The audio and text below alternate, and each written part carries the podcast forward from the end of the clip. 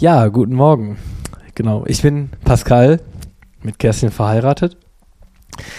Bin auch Teil der Gemeindeleitung und genau, darf heute predigen. Leichten Schnupfen, habe mich auch testen lassen letzte Woche. Ähm, negativ, also nicht erschrecken, falls ich mal huste. genau, jetzt äh, überdeckt man das Husten mit dem Furz. Früher hat man den Furz mit dem Husten überdeckt, ne?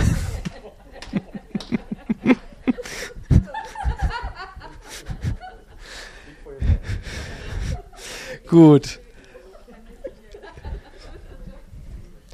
Ja, ähm.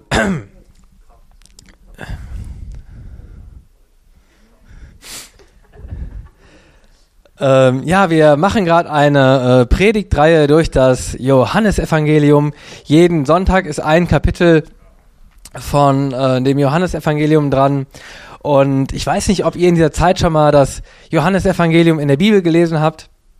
Es bietet sich sehr an, zum Beispiel, ich habe es mal auf YouTube, äh, nicht YouTube, U-Version, diese Bibel-App, Bible-App, wo man ähm, ja auch einen Bibelleseplan für Johannes ähm, abonnieren kann. Und dann gibt es da auch diese Sache Bible Project, die hat das leider auf Englisch, aber da kann man sich dann ein Video auch dazu ansehen. Da gibt es auch eine App zu oder ähm, bei YouTube ein, ein, ein YouTube-Video.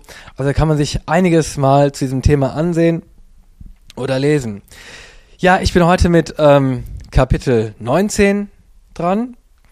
Und das in dem Kapitel 19, da wurde Jesus gerade gefangen genommen und ähm, wird, Jesus wird dann zu Pilatus geführt, wird von den ähm, Soldaten misshandelt und verspottet ähm, und wird da als äh, König verkleidet, kriegt eine Dornenkrone an und einen Umhang, purpurnen Umhang und wird als, ja, wird als, ähm, ja, als König der Juden verspottet, muss man sagen. Also erstmal bezeichnet, aber es ist ein Spott. Sie schlagen ihn und Pilatus sieht, findet keine Schuld an Jesus und stellt es, stellt sie noch mal, stellt ihn nochmal vor das Volk, vor die Priester und die Diener und die rufen einfach nur, kreuzigt ihn, kreuzigt ihn. So und Pilatus geht dann auf die Forderung irgendwann ein und lässt ihn kreuzigen.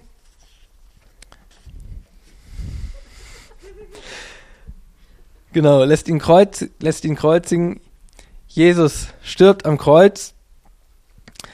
Er sagt, es ist vollbracht, als er seinen Kopf neigt und ähm, ja, er wird dann am nächsten Tag abgehangen. Der Sabbat ist dann ein besonderes Fest, deswegen soll er nicht am Kreuz hängen und wird dann begraben in einem ganz frischen Grab.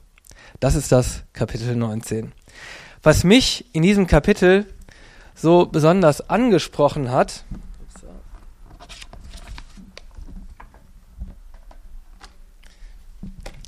ist diese Bezeichnung König der Juden, dass Jesus der König der Juden ist.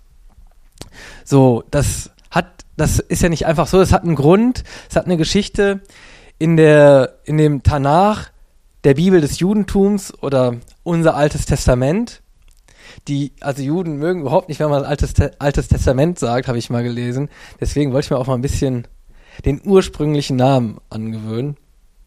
Gibt es ungefähr über 300 Prophezeiungen, die sich im Leben von Jesus erfüllt haben. Und es gibt über 50 Prophezeiungen ungefähr, die auf den Messias hinweisen. Je nach Zählart, also was ich mal gefunden habe, waren glaube ich 53. Und ähm, ja, so gibt es eine starke Erwartung von den Juden an den Messias. Und die Situation des jüdischen Volkes zu dieser Zeit war jetzt nicht so die angenehmste. Ne? Die Römer waren in diesem Land und das war auch nicht erst seit gestern so, sondern seit ungefähr vier, knapp 500 Jahren zu dieser Zeit Jesu äh, haben die Juden entweder im Exil Babylonien gelebt oder sie mussten in ihrem eigenen Land unter Fremdherrschaft leben. Und das war immer irgendwie so eine Rolle des Unterlegenen, nicht unbedingt schön. So, und so erstand eine Erzählung oder Interpretation des Messias, der Israel von den Besatzern befreien würde, der Israel von den Feinden befreien würde. Und in Jeremia gibt es auch einen passenden ähm, Vers dazu, Jeremia 23, Vers 5. Ah, herzlichen Dank. Siehe, es kommt die Zeit, spricht der Herr, dass ich dem David einen gerechten Spross erwecken will. Der soll ein König sein, der wohl regieren und Recht und Gerechtigkeit im Land üben wird.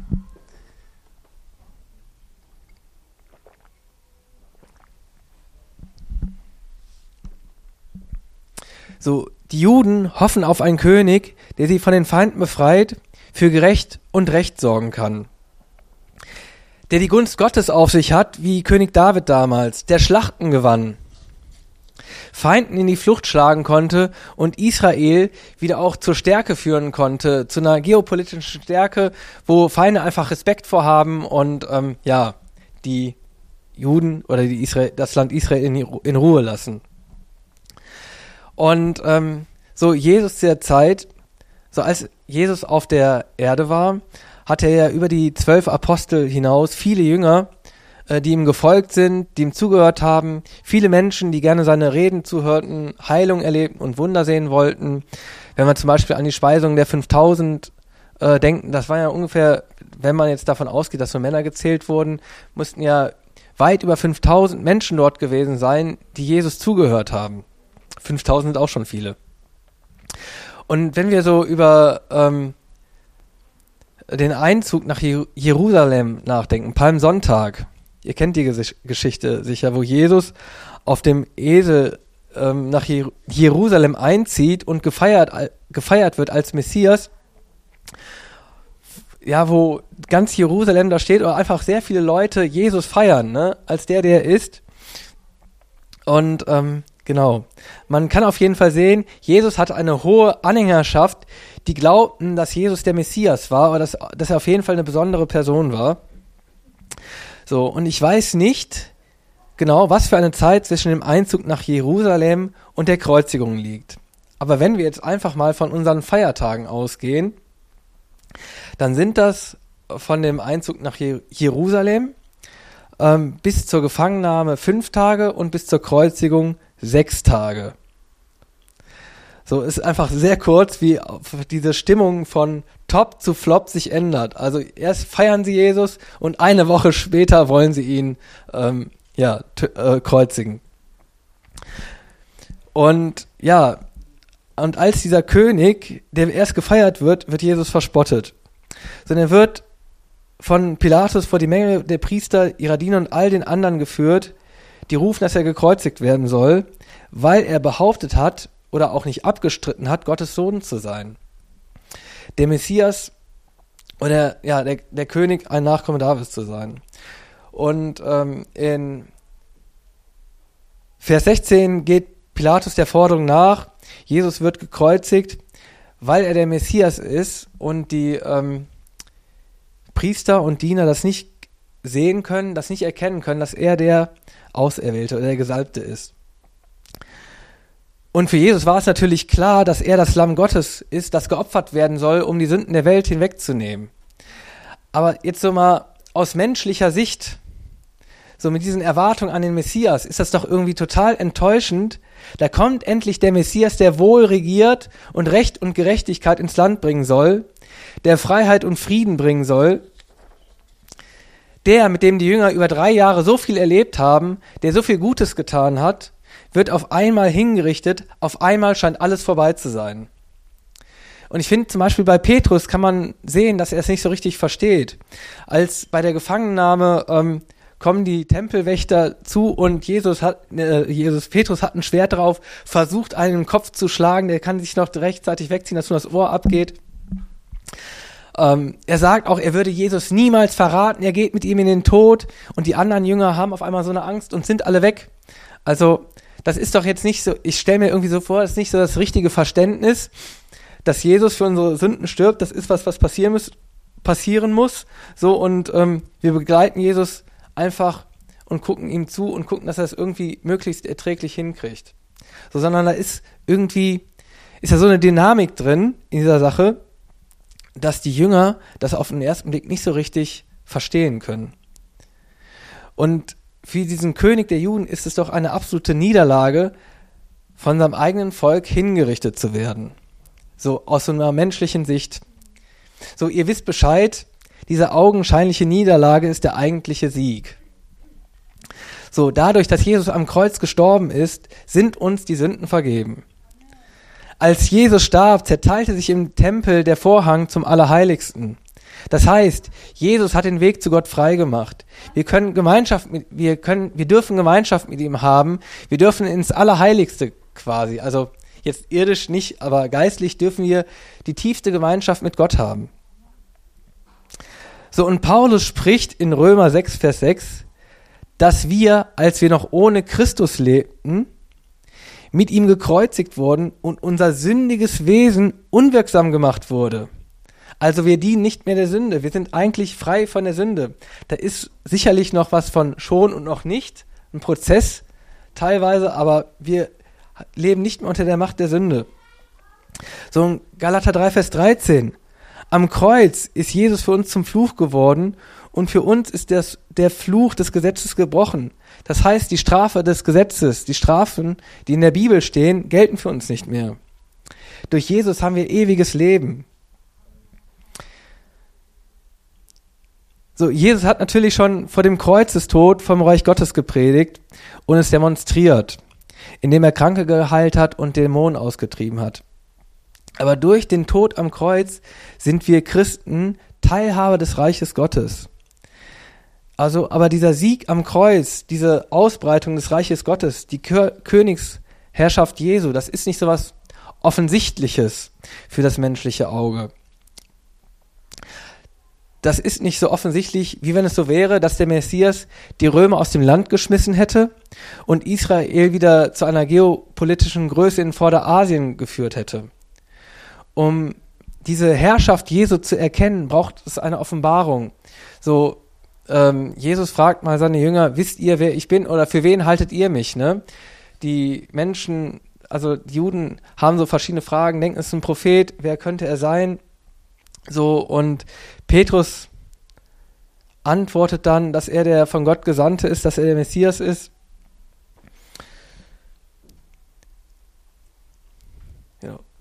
Genau, und äh, diese Herrschaft von Jesus ist eher eine Herrschaft der Herzen, eine innere als eine äußere politische. So, Jesus wollte eine, eine Beziehung zu seinem Volk. So, und ähm, wenn wir so nochmal auf dieses Volk Israel gucken, so leben wir vielleicht nicht in Unterdrückung, aber was wir vielleicht öfters erleben, ist Bedrückung. Ob Christ oder nicht Christ, wir alle erleben mal Schwierigkeiten oder Herausforderungen. Ob es jetzt irgendwie ein Kind in Quarantäne ist oder irgendwie andere oder berufliche Schwierigkeiten, dass man nochmal eine Ausbildung macht oder wie auch immer, Nachbarn hat, was auch immer. ähm, ja, wir erleben Schwierigkeiten. Also ich habe mal so ein bisschen nachgedacht, zum Beispiel als Kind war gab es immer andere Kinder, die mich geärgert haben und ich habe mir gewünscht, dass sie irgendwie wegziehen oder die Schule wechseln müssen, dass die so aus meinem Leben sind, dass mein Umfeld verändert wird. Ne? Und ähm, ja, oder als Christ, als ähm, ich mich so für Jesus entschieden habe oder nochmal neu mein Leben Jesus geschieht, nochmal neu Jesus mein Leben gegeben habe, gab es zum Beispiel dieses Video Transformation. Ähm, dass, ähm, dass viel gebetet wurde und auf einmal haben sich dann viele Menschen für Jesus entschieden. Auf jeden Fall unheimliches, unheimliches Gemeindewachstum, so, ne? Und da kam so eine, so eine Stimmung raus, ey, wir wünschen uns Erweckung, dass der Heilige Geist fällt und alle kommen auf einmal rein, strömen rein und so ein bisschen, ähm, das ist natürlich jetzt, ich will das jetzt nicht irgendwie schlecht machen, dieses Video. Es hat mich total inspiriert zu beten damals, ich fand es total cool.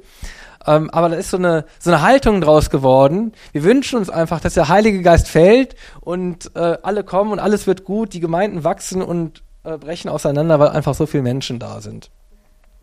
Oder in Sachen Partnerschaft.